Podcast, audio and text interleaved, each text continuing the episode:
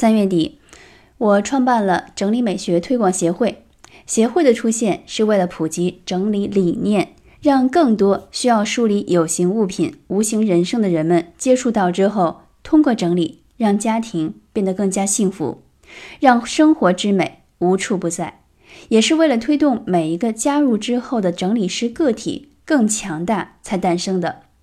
创办协会之前，春楠看到了作为个体的渺小。也认为整理师们作为新兴的职业，小众的群体是很需要一个互相陪伴、讨论、协助的氛围的。这种氛围不是一个普通微信群能做到。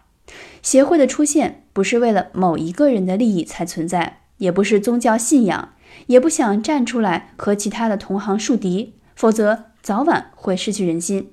它必须是有制度、有文化、有温度的。